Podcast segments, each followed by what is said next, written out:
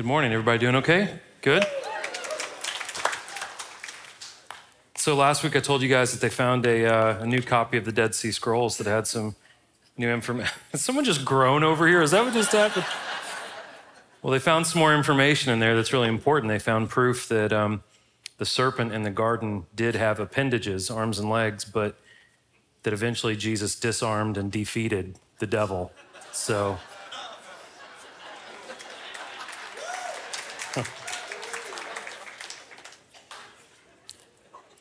it just becomes rude if you guys don't laugh a little bit. I mean, it's, uh, no, I'm just joking, no. So we've been working through the Bible. Uh, we've been working through a book of the Bible called First Corinthians. If you've never been here before, this is all we do. Uh, we go through whole books of the Bible, work through them, chapter by chapter, line by line, verse by verse. And um, I, I, I really enjoy teaching like that. I hope you enjoy learning it like that. Kind of teaches us the Bible in its proper context, which is important because today we're going to talk about something that is taken way out of context, and hopefully it'll clear up some, some misconceptions about uh, some of the gifts of the Holy Spirit we've been talking about the last couple of weeks as we've been working through this book. Where we're at, though, is this. This particular book of the Bible was a letter written from Paul to a church in about 54 to 56 AD in southern Greece. This was a small group of Christians because all the, the groups of Christians, churches at this time were small because Christianity was only about 20 years old. So it was very, very new movement. Um, but in this particular church, they lived in a very prosperous area. They had a lot of freedoms. Most of them were Roman citizens. Um, a lot of freedom. They had access to Paul. He started the church in, in Corinth. They had access to the Word of God. They had every single advantage that they could have had to follow Jesus the way that they're supposed to follow Jesus. The problem was this, and we're seeing this very much in the United States today that instead of the professing Christians following the truth of the Bible, they were starting to follow the teachings of their culture, right? What was popular in their culture. And because of that, right, a lack of an emphasis on the Bible, more of an emphasis on being accepted, being relevant, whatever kind of language and terminology we, want to use. There are all these problems started to ensue within the Christian community. That's why Paul wrote this letter. It's fascinating. 2,000 years later, we're seeing the exact same thing happen in the United States in Christianity. Now, where we're at, uh, in the last couple of chapters, we've been talking predominantly about the gifts of the Holy Spirit. This is something that sometimes people get uncomfortable about, but it's in the Bible, and, and this is where we go to find our, our truth about our faith. And so we have to cover it. And in chapter 12, Paul defines some of the, the, the different gifts of the Holy Spirit in chapter 13, he basically goes back and he says, Well, listen, the, the base of all of these gifts and the basis of our entire faith is rooted in love. And then Paul kind of gives us a working definition of love. And then we ask, you know, are, are we doing this? Are we loving people the way the Bible tells us to love people? And now in chapter 14, which we're going to split in half because it's a little long, we're going to do through verse 19. And what we're going to talk about today Paul is going to talk about predominantly two different gifts of the Holy Spirit speaking in tongues and prophecy. If you've never heard of either one of those things, we'll, we'll explain a little bit today. Though he's going to be talking about these two different gifts, it's really not so much about the gifts as much as it, as it is about balance. Are we as Christians, as individuals, balanced? Are we balanced with truth? Are we balanced with the Spirit? We're going to talk about that later. And then we as a church, are we a group of people who are both digging into our faith and still also reaching out to people who do not know Christ? Balance, right? The more I read the Bible, the more I learn that God wants us to be balanced people. Not too extreme one way or the other, right? But we have a tendency as humans, it's just how we are, to go to these extremes. And there's this kind of sweet, sweet spot in the middle that we're, we're to kind of live our spiritual lives. And we're going to talk about that a little bit today, okay? So maybe you're in this picture. I don't know what service this was. If you see the back of your head, though, how cool. You're famous, right? So um, you should have got a notes handout when you came in. Everything I'm going to say will be in there, everything will be on the screens. If you have the Experience Community app, just click on sermon notes. You got everything right there. If you're old school like me and you like uh, books, um, if you have a physical copy of the Bible, right after the book of Romans, we have First Corinthians, okay? And we're just going to do half of chapter 14 and then we'll do the rest of it uh, next week. Okay, I think we're splitting up chapter 15 too because it's long. But um, that's it. Okay, I think after that, I haven't told anyone this. You're the first ones to hear this. I think we're going to do First and Second Peter. I think we're going to do Esther. That's fun, right? Never done that one before. I can't remember what we're going to do after that. More of the Bible. Just don't know what part. All right? So let me pray and we'll jump into this. Father, Lord, we love you. God, thank you so much for everyone in this room. Lord, I'm so happy, God, that we can come into this place, that we can laugh a little bit, that we can worship, that we can talk about your word. I'm glad that people feel comfortable in here, Lord. Uh, we're very blessed to have this place, God, and, and, and to have each other. I pray, Lord, that you just keep your hand on us this morning as we study your word and know more about you and know more about how we're to live. God, I pray that it blesses you and I pray that it, it, it blesses us, God. Lord, we pray not just for our church, we pray for every church in our city. We pray for our other campuses and the churches in those cities. Lord, we pray for our friends Becky and Topher, Lord, who do amazing work in Southeast Asia that we're supporting this month. And I pray that you just bless them and give them all the resources they need to, to do what they're doing over in Asia. And uh, Father, we just pray that you're honored today. Lord, we love you. We thank you. We pray all these things in your son's name, in Jesus' name. Amen. All right, I'm going to read a little bit. We'll go back and break it down, and um, hopefully you'll find this interesting, okay? Verse 14, Paul writes this Pursue love and desire spiritual gifts, and especially that you may prophesy. For the person who speaks in another tongue is not speaking to people, but to God since no one understands him. He speaks mysteries in the Spirit. On the other hand, the person who prophesies speaks to people for their strengthening, encouragement, and consolation. The person who speaks in another tongue builds himself up, but the one who prophesies builds up the church. I wish all of you spoke in other tongues, but even more that you prophesied. The person who prophesies is greater than the person who speaks in tongues unless he interprets so that the church may be built up. Now, if you haven't been here, Paul is talking about when they gather together.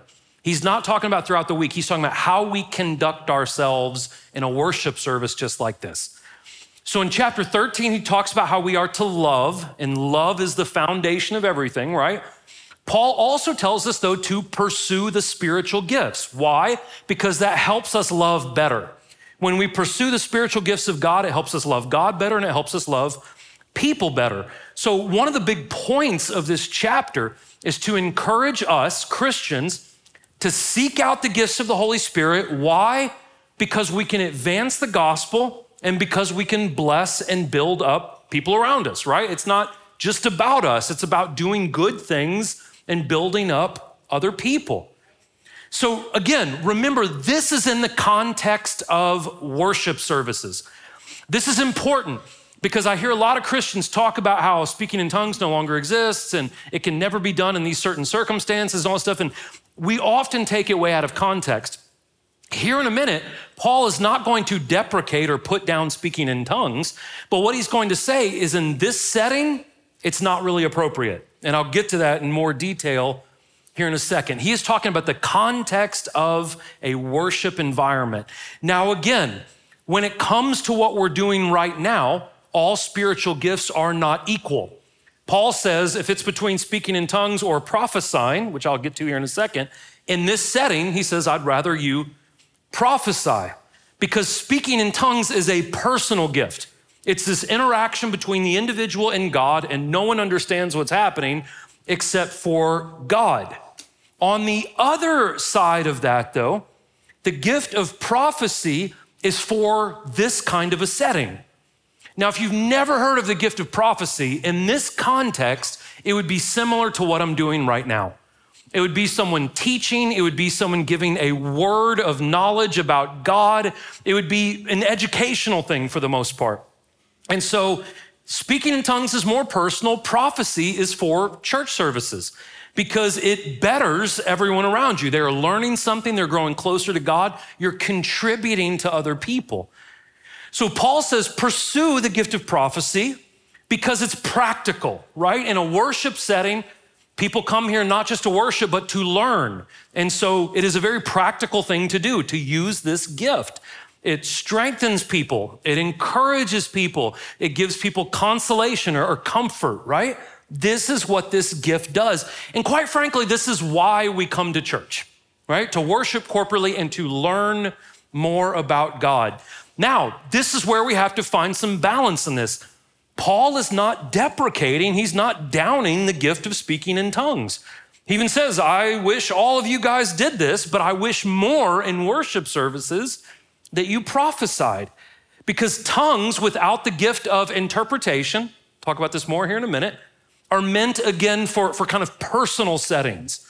But in the context of church, and Paul's gonna say this, if someone just got up here and spoke in tongues for 45 minutes in front of you, you would all leave here going, I don't know what happened, right? It didn't make any sense to me. Only God can understand that, and that doesn't really do any good for you.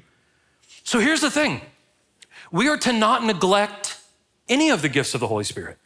We're not to neglect wisdom, knowledge, courageous faith, miracles, healing, tongues, interpretation of tongues, discernment, eh, prophecy, none of those things. We are open vessels for however God wants to use us, but the Bible tell us there is, tells us there is appropriate times and appropriate places to do certain things. And this is what Paul is talking about.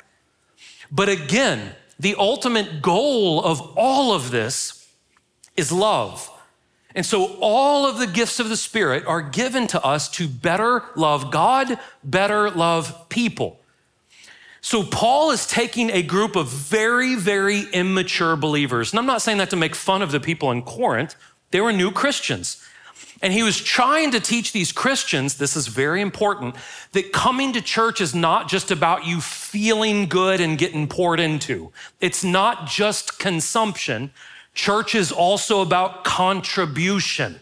It's also about contributing and building up the people around you. So, in our spiritual infancy, which some of you in this room, you may be spiritual infants. And, and the way I define that is for the first three years of your Christianity, you should just be eating, right? You should just be consuming. You, you're not really equipped yet to give back. But there must come a time when it is not just about our consumption, it is about our contribution as well. It is about us giving back to the community as well, okay? All right, let's keep going. So now, brothers and sisters, if I come to you speaking in other tongues, how will I benefit you unless I speak to you with a revelation or knowledge or prophecy or teaching? Even lifeless instruments that produce sounds, whether a flute or a harp, if they don't make a distinction in the notes, how will what is played on the flute or harp be recognized? In fact, if the bugle makes an unclear sound, who prepares for battle? In the same way, unless you use your tongue for intelligible speech, how will what is spoken be known? For you'll be speaking into the air. There are doubtless many different kinds of languages in the world, none is without meaning. Therefore, if I do not know the meaning of the language, I will be a foreigner to the speaker, and the speaker will be a foreigner to me. So also you, since you are zealous for spiritual gifts, seek to excel in building up the church. So, again, this is very practical, right? I know talking about speaking in tongues and practicality seems odd, right? But Paul basically says, if I roll into town, he wasn't in town, that's why he wrote him a letter, but he says, if I roll into town, I get up on a platform in front of the whole church and I speak in tongues the whole time. He says, what benefit does that bring you? He's basically saying, unless I speak to you in, in words you can understand through knowledge or revelation or through prophecy or for teaching, he goes, uh, you're not going to learn anything.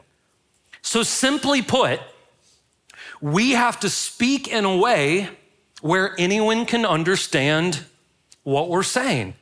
And this is not just talking about speaking in tongues. This goes beyond that. See, what we've done in Christianity in the United States, not just in the United States, but I pick on it because this is where we live, right? We have kind of created our own kind of Christian bubble a lot in the United States. And we even speak in a language that outsiders don't understand. I call it Christianese, right? We speak in this kind of language like people walk into a church for the first time, they're curious, they're looking for God, but they've never been in here before. And someone gets up on the stage and says, Oh, welcome, saints. Isn't it great to be sanctified and justified by the blood of the Lamb? And a newcomer's like, I don't know what that means, right? What the heck does that mean? Most Christians are even kind of like, does this guy read a lot of Shakespeare or what? What's going on? So we don't understand what's happening. That's why we just have to learn to talk to people like they're people. You can still share the gospel and share the things of God and speak to them on a, on a level that is normal. But what has happened is, is we kind of isolate ourselves from the world. And I'm not trying to make fun of you, but our, one of our big problems in Christian culture right now is we kind of sequester ourselves to where we only listen to Christian music, we only watch Christian movies, we only talk to people who vote like us and have the same beliefs as us. And then the problem is, is that when we go out into a real world, we don't know how to communicate with normal people right? We walk into Starbucks, if you dare, right? And we go, hey, you know, hey, buddy, have you seen God's Not Dead 7? And they're like, no, right? They haven't made that yet, I don't think, but give it time, it's coming. Um, shouldn't have said that. I've said it at all four services, and each time I'm like, that's not nice. Anyways, but what we do is, is we kind of isolate ourselves so, so far from the world, and we wonder why no one wants to hang out with us. It's because we seem like we're from another planet. But, eh, and I'm not trying to sell you on my second book, but the whole point of the second book was how we hold on to the Bible while still connecting with other people. And I hate to tell you this, but if you're going to connect with other people in a secular real world, you're going to have to know some things about the secular real world. I can't tell you, thank you. I can't tell you how many people that I have eventually got to church and baptized because our conversation started off about David Bowie or The Cure or Twin Peaks. I will just tell you, one of my favorite TV shows, right? Clarify it's the TV show, not the restaurant. Just want to clarify that. I like the TV show, never been to the restaurant. Don't go that direction when trying to minister to the world, right? But I can't tell you how many times that I have started off a conversation about something secular and it eventually leads to my faith. Now, I know some people sit back and go, oh, How dare he? Well, just like Paul went to Athens, Greece, he's talking to a bunch of pagans and people who worshiped false gods. And he said, Hey, like your poets would say, God did this. What he was doing was relating to them on their level. He was relating to them by using their arts to connect. We have to be able, if we're going to expect people to have an encounter with Jesus, we have to learn to talk with people somehow on their level, right? So here's the thing. We are not called to isolate ourselves from the world. You will not find anything in this book. I know people will say things like, well, we're supposed to be a peculiar people. people. That means our morals and how we act and believe. That doesn't mean that we can avoid the real world. We're not called to isolate from the real world. This is why Jesus said, I'm gonna send you out like sheep among wolves. I'm gonna send you out there. Jesus didn't raise up the disciples and go, hey guys, just stay in Jerusalem. They all think like you here, it'll be safer. No, he said, go out. Go out and be grossly outnumbered by people that don't think like you and bring the light out into that darkness. We're not called to isolate, we're called to be insulated by the Holy Spirit so we can go out into this world and penetrate the darkness. We also have to teach the Bible. I know that sounds like a crazy idea in church, but very few churches do it anymore. And this is the reason why we have church after church after church where big moral failure happens or it starts to all fall apart because it's all about being relevant and having good worship, and there's no doctrine or theology behind it. And that's a problem. If churches don't teach the Bible with intelligible speech, Paul says, we're gonna go out into the real world and we're gonna be ill equipped. We're not going to be able to handle it. That's why all around the United States, you have people that claim to be Christians and they do not know the first thing about biblical theology. Nothing, because their church never taught it to them. And because the church in America has focused more on emotion and relevance and approval more than they have the Word of God, again, we wonder why all of our kids are falling away because parents never taught their kids the Word of God. We wonder why so many college students fall away because the church has not discipled them, because people have not poured into them, and they're not ready for the battle that they're going to inevitably face. And so Paul says, Look, I'm glad you're zealous for, for the spiritual gifts. That's awesome. I'm glad that you're zealous about that, right? You should be zealous about the spiritual gifts. But he also says, also be zealous about pouring into other people, building up other people. So, again, the goal is not for us just to consume and love God. The goal is for us also to reach out and love other people. And that's why we have the spiritual gifts to be weapons, to be tools to help us to do that better, right? To get into a deeper relationship with others, to a deeper relationship with God. Now, this last part is all about balance. It is all about this how we worship God with our, our head and we also worship God with our heart, both. Okay? That's what he's about to talk about. Therefore, the person who speaks in another tongue should pray that he can interpret. For if I pray in another tongue, my spirit prays, but my understanding is unfruitful. So what then? I will pray with the spirit, I will also pray with my understanding. I will sing praise with the spirit, I will also sing praise with my understanding. Otherwise, if you praise with the spirit, how will the outsider say amen? at your giving of thanks, since he doesn't know what you're saying. For you may very well be giving thanks, but the other person is not being built up. I thank God that I speak in tongues more than all of you. Yet in the church, I would rather speak five words with my understanding in order to teach others than 10,000 words in another tongue. So if you haven't been here, when, it, when, when the Bible talks about the gift of speaking in tongues, there, there are three kind of variations of that. There is Acts chapter 2. This is when God miraculously gives people the ability to speak an earthly language that they shouldn't know. Um, in real world terms, let's say you went on a mission trip to El Salvador, you're in the middle of, of someplace really remote, a Spanish person, a Spanish speaking person comes up to you, God miraculously gives you the ability to speak Spanish and to, to understand Spanish for the sake of, of advancing the gospel. That's number one. The second one is 1 Corinthians chapter 13. Paul calls it the tongues of angels. You may have heard this called a, a, prayer language or this very personal thing. Paul talks about it a lot in this chapter where we don't even know what we're saying, but we are speaking to God, right? But He understands. This is kind of the second kind of speaking in tongues. The third one is similar, but it's done in a corporate setting, like what we're doing right now. And that if someone were to speak in tongues where you could hear it, right, loud, where the whole church could hear it, someone else stands up and is given the gift of interpreting that. Now, the reason why that's a really interesting gift, for a lot of reasons, is it bridges the miraculous and the practical. Two people are miraculously given this gift, but it's for a practical reason to encourage the church or instruct the church or teach the church, right? So, this particular gift kind of bridges these two worlds, if you will. So Paul's talking about these two things, right? He's talking about, uh, about order in worship services. He's talking about how do we use these different gifts. And he goes, Well, what now? So Paul says, through the Spirit, um, when he prays in, in the Spirit and speaking in tongues, Paul says, My understanding is unfruitful. I'm not getting smarter when I do that. I'm not learning anything when I do that. That's not him saying that that gift is useless or that it's gone away. What he's saying there is there are times when he doesn't have the words. There are times when he's maybe desperate or, or doesn't know how to handle a certain problem, and the Spirit has to work through him.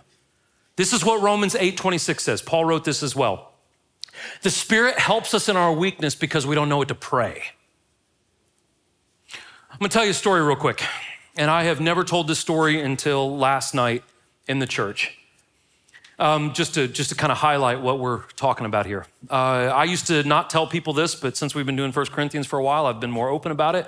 Um, right when I became a Christian, I was given the gift of speaking in tongues. It's something that I still do, and it's uh, something that I, I, I, don't idolize, but it's, it's a gift God has given me. And I don't think everyone has to have it, um, but it's been a blessing in my life. Now, in this regard, uh, one time, several years back, there was a, a I think he was a, a senior in high school, he and his mother uh, and his sister came to church here. Sister's a little bit older. And um, this kid was doing some dumb stuff one night, had a gun, and accidentally shot himself in the face. I get the call, right, that he was in Vanderbilt at the ICU. So I went out there as quick as I could to Vanderbilt, went up on the ICU floor. His mother was in there waiting, and it was just his mom and a nurse in the room. This kid was in a coma, right, because he'd shot himself right through the eye, actually. And uh, his mom is at the foot of the bed, exactly how you'd expect a mess, a complete mess, right? Laying on the bed, crying, weeping. I had to almost pick her up and just and like layer on me almost. I'm praying for her and I'm just trying to comfort her and, and be there for her, and she's just just a mess. I finally kind of set her down. I go over to the nurse and I say, shoot me straight. What, what, what are we looking at here? And um, he was comatose at the time, and She said, It does not, it does not look very good. And then I said, If I pray for him, can he hear me? And she pointed me to some meter that was on the bed, and I'm not a doctor or a nurse, so forgive me if I, you know, I don't have a name for it or anything. There was this thing that was monitoring how much blood flow was going back and forth through, uh, through his brain. And when I asked, could he hear me, the nurse said, if this number is over 100, he can hear you. He's completely aware of what you're saying. He's just not going to respond, right? But he, he can hear you. When I looked up at that thing, it was at about 15. So he was, he was completely comatose. He could not hear anything I was saying. I didn't know what to do, right? I didn't have any words. I was, I felt completely weak. I felt completely powerless. Didn't know what to do. So I didn't care who heard me or what was going on. This kid was on his deathbed. I got into this kid's ear, put one hand on his chest, one on his head, and I just started to pray in tongues in this kid's ear. As I was doing this, and I'm not trying to tell you stories to puff me up or anything else, I'm just trying to tell you a story that relates to this. As I was doing this, the nurse almost stumbled back upon herself. And I kind of glanced up and I looked up at that meter and it was at about 125. And he was hearing everything I was saying. And so, because I knew that he could hear what I was saying, I stopped and I said, Listen, I know that you've been doing some dumb stuff and you haven't been living for Jesus. I'm in his ear. And I said, I know you can't respond right now, but even if it's just in your mind, you need to get right with God right now. And I prayed that for him and I prayed with him and I just said amen. And right when I said amen, that number dropped down to about 15 again. We were done. And he died about two hours later. I think in that moment, I think in that moment, this kid who was about 17 years old, I think God opened up his ears and his mind. I think in his heart, he was able to ask for God's forgiveness and I, and I pray that he, he, he is in heaven right now. The only reason I told you that story was there are times when you're just not going to know what to do, and God just has to step in. And God, there was another time with a young lady who had overdosed on heroin right before, I think it was Christmas Eve, and I had to go to St. Thomas. And I had to literally pick another mom up off the floor and put her in a chair because her daughter had overdosed on heroin and was about to die. Very, very similar situation. This is what Paul is referring to. So, verse 15 tells us what Paul does is he says, Well, what do we do with all this? He says, Well, I'm gonna pray in the Spirit, I'm gonna sing in the Spirit, but I'm also going to pray and I'm gonna sing with my understanding. What he means is this not everyone has to have the gift of speaking in tongues, not everyone's intended to have, to, give, to have the gift of speaking in tongues. What Paul is saying is, though, is we worship God with our emotions, our feelings, right? We also worship God with our brain with our intellect. So there are times when all you may know to say is Jesus and cry and, and you may be desperate. There are other times when you're completely in your right mind, you need to break open the Word of God and you need to feed your brain with the Word of God. We worship the Lord both in spirit and we worship the Lord in truth in our minds. So that's what we're called to do. And if we lean too much one way or the other, we're imbalanced. Some of you in this room came from churches that do not believe in anything supernatural. It is all about doctrine and theology, and that eventually turns into legalism and it comes to turns into dogma and it becomes stiff, and no one ever comes to church because it's boring and all this stuff, right? That's one extreme. Some of you came from that. The other extreme, right, are the ones that haven't touched a Bible in years, but they get slain in the spirit and bust their nose and crack their skull on the church floor, which I don't think is God's intention either, right? And it's all about feeling. And both of those extremes are incorrect. What we're to do is come, come to the middle of those two things in spirit and in truth, to find that balance in our walk with God. So, churches often have good intentions. Not all of them, but I'd say most have good intentions. But what tends to happen is we become inwardly focused. And that's really what Paul is talking about in this chapter. Is if everyone's just speaking in tongues all the time, outsiders come in and they're like, looks a little crazy to me, right? And they leave. Or if we become so just focused on the truth that we're not loving and if we're not depending on the Spirit, we're not welcoming in that regard either. And it excludes people from hearing and experiencing the truth, the gospel. So the problem is, again, it sounds so simple, but no one, but but very few people do it. We're just supposed to follow what the Bible teaches.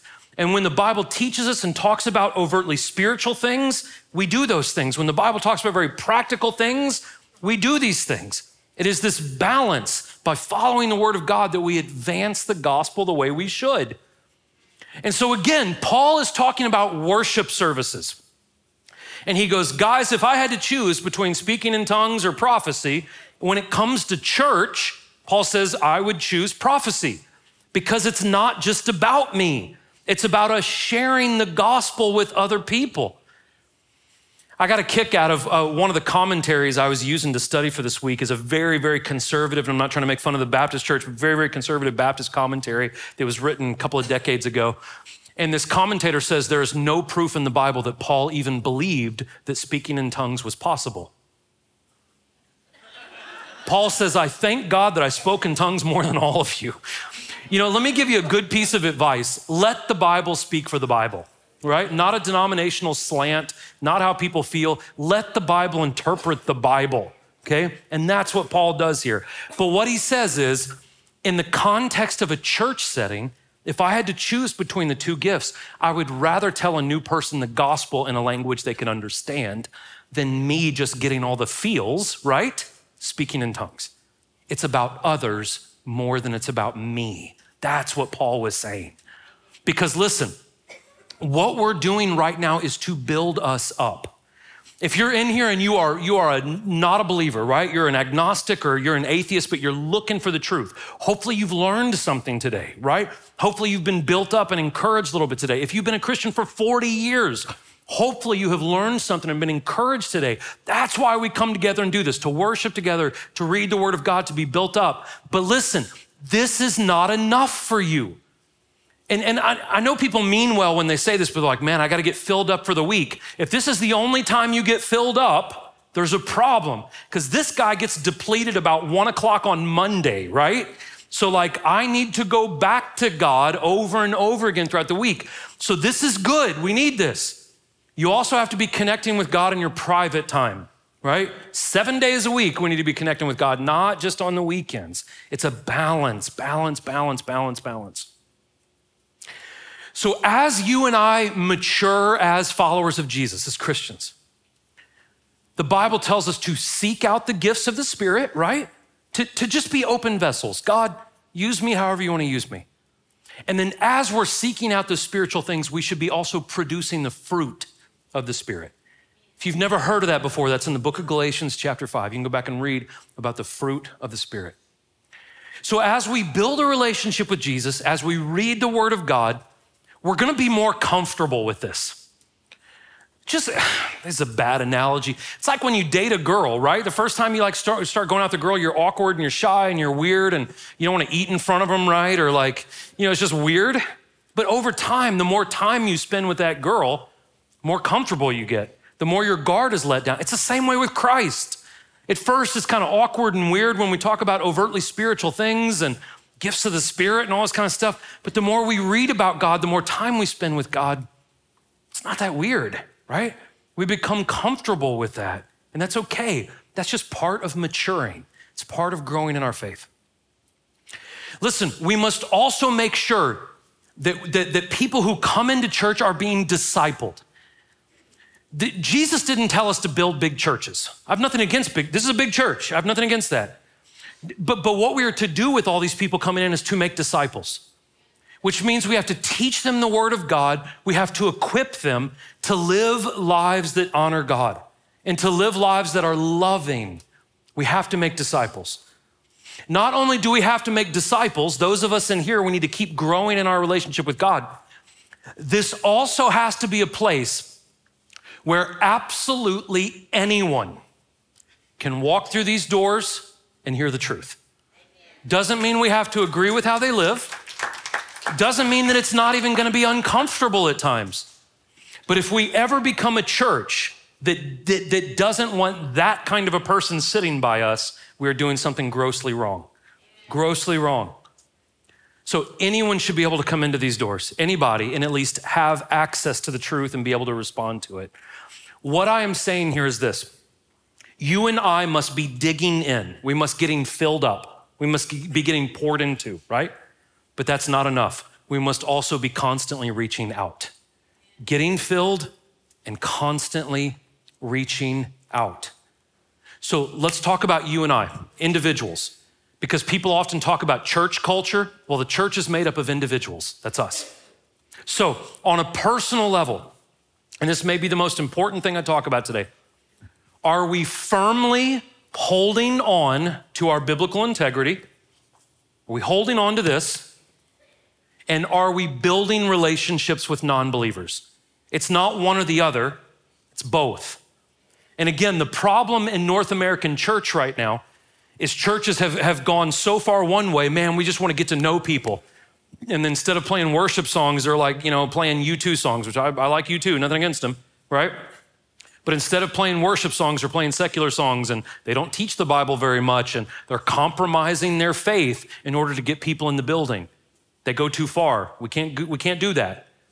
We have to hold on to the Word of God, our biblical integrity, and still be building relationships with, with even the most fringe people. We have to be connected to them. So here's my question for you What is your personal culture? What I mean is, what is the culture of, of Corey? When I go to a coffee shop or when I go, you know, wherever I go to the grocery store, do people feel like they can talk to me?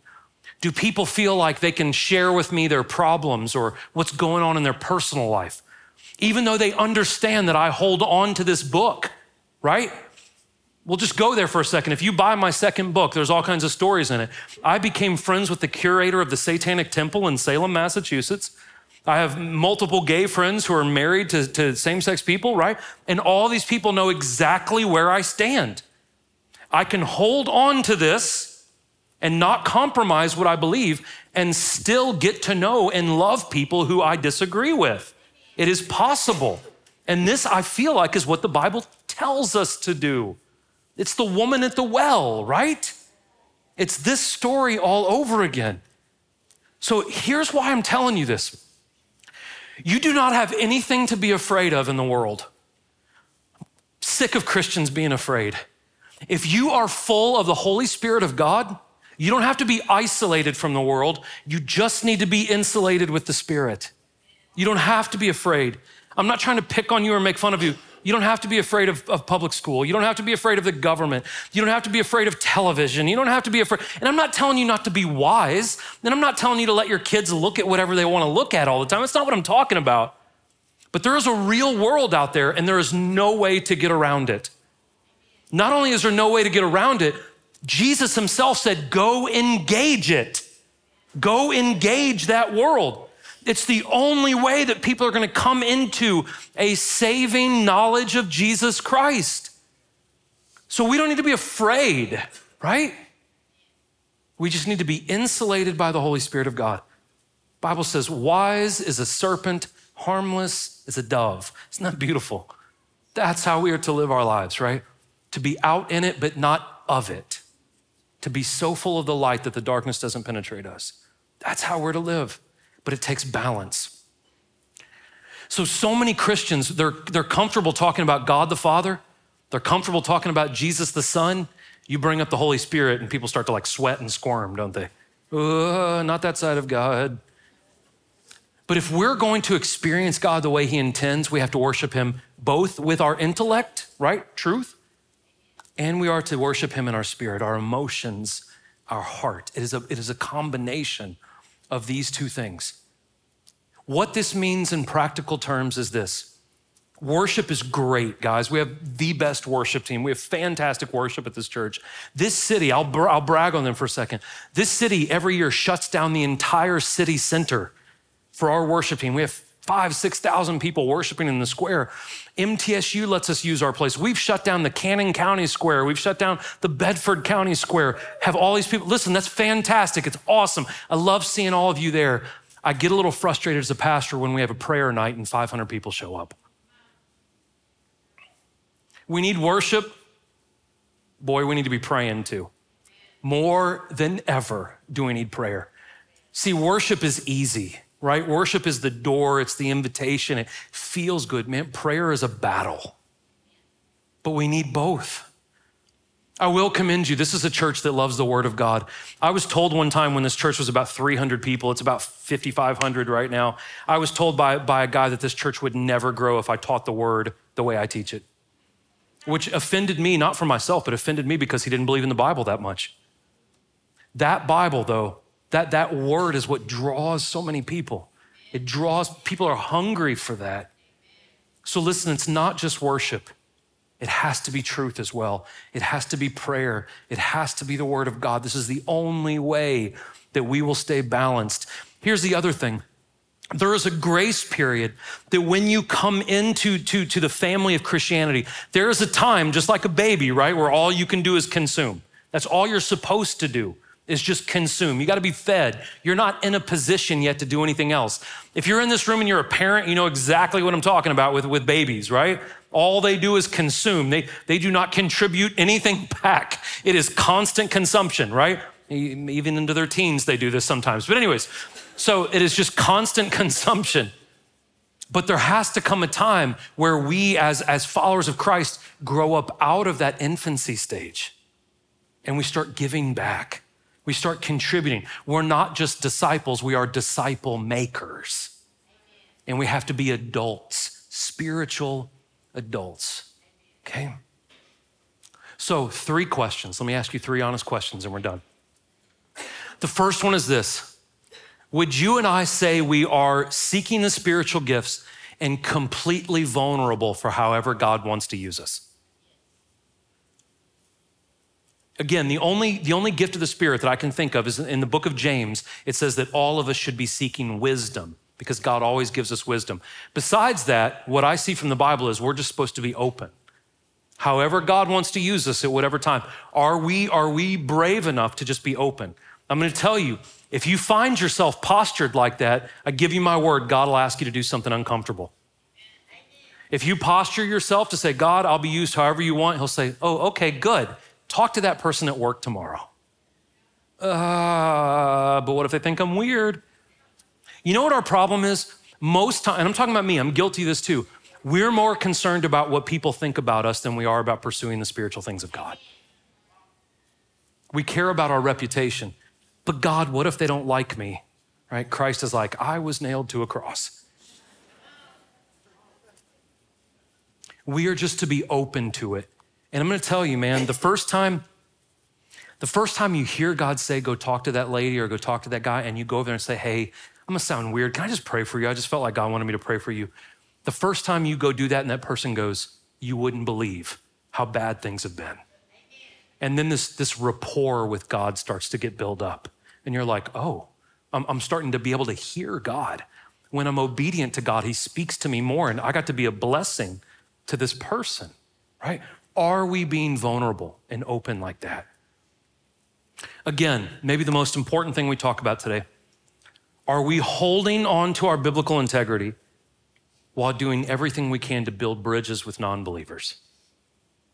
Again, of course, you have, to use, you have to use wisdom in this, but I can tell you story after story after story about how it started with an old punk band from the 70s and it ended with me talking about my faith. I can tell you all kinds of stories like that.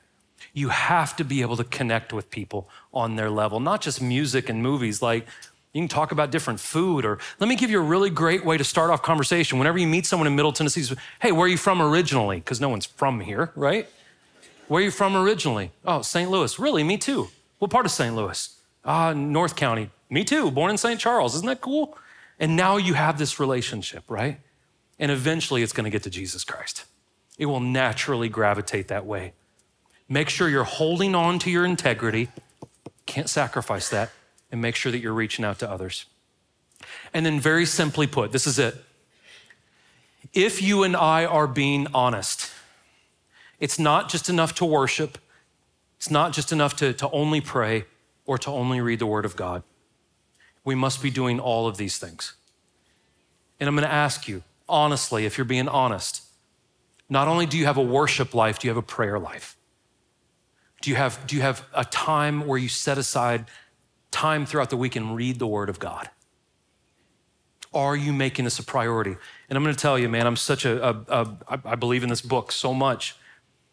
In a, in a culture right now to where it is almost impossible to know if you're being told the truth, this is the truth. And we need to have more and more of this in our minds and in our hearts because there are so many lies out there. So many lies. And we need an anchor. We need something to be tethered to. How many churches that only focus on the emotion have to fall and be, you know, made an example of before we get back to good theology, good doctrine, truth, right? You need this. You need this. Prayer, worship, the word. It's the only way that we'll be balanced, mature believers, okay? Would you bow your heads with me, please? Man, I love you guys so much. I love this church. I know some of this stuff we talked about today may be a little out of uh, your comfort zone or your wheelhouse, and that's fine. That's fine. If that is the case, I just, I just challenge you to, to not only pray about it, just, just read the Bible. The Bible will tell you what is right and wrong. If you're in this room and maybe you are not a believer, maybe you're atheist, you're agnostic, but you're looking, or if you're a new believer, but you just got some questions, up here on my right, your left, Pastor Emily is up here. She does all of our assimilations and hospitality and everything else. She's right up here on my right, your left. If you have any questions for her, she'd love to talk with you. If you have any prayer requests, there are men and women on both sides of the stage. If you need prayer for anything, job situation, family, health, uh, maybe if you, you know, you're stressed or physically sick, anything, please let one of these men or women pray with you, okay? The last thing is there is communion all the way around this room. Wherever you see a lamp on a table, all the way around this room, there is bread and wine that represents the body and blood of Jesus. If you have asked God to forgive you of your sins, you are welcome to take communion. And just remember, meditate, think, pray about Jesus Christ and what he's done for you, okay?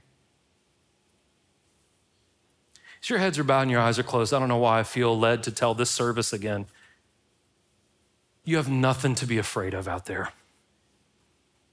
Man, as long as you are walking with God, and I know the world is crazy. And listen, I'm a dad of two girls. You know, I'm 20 years away from retiring. I have a 401k that I look at and see how it's going the wrong direction, right? I understand how anxiety can slip in. I understand how fear can slip in. But I'm going to tell you, man, if the Holy Spirit is with you, if you're full of God's Spirit, you got nothing to be afraid of out there. Even if they take your head, they can't take your heart. Huh. They can't take your salvation. They can't take your faith. You got nothing to be afraid of. Father, Lord, I love you. God, I thank you so much for this church, Lord. I thank you, God, for everyone in this room. Lord, protect everyone. Protect them, protect their family, protect their children, God. Lord, protect their minds, protect their hearts, God. Lord, we love you. I pray that in this dark world we can be the light, that we can shine brightly, God, not for our glory, Lord, but for your glory, so people can be saved and changed and fulfilled, God. Lord, we love you. We praise you. Keep your hand on us, God. In Jesus' name, amen. God bless you guys. You're welcome to help yourself. I hope you enjoy your Sunday. Thank you.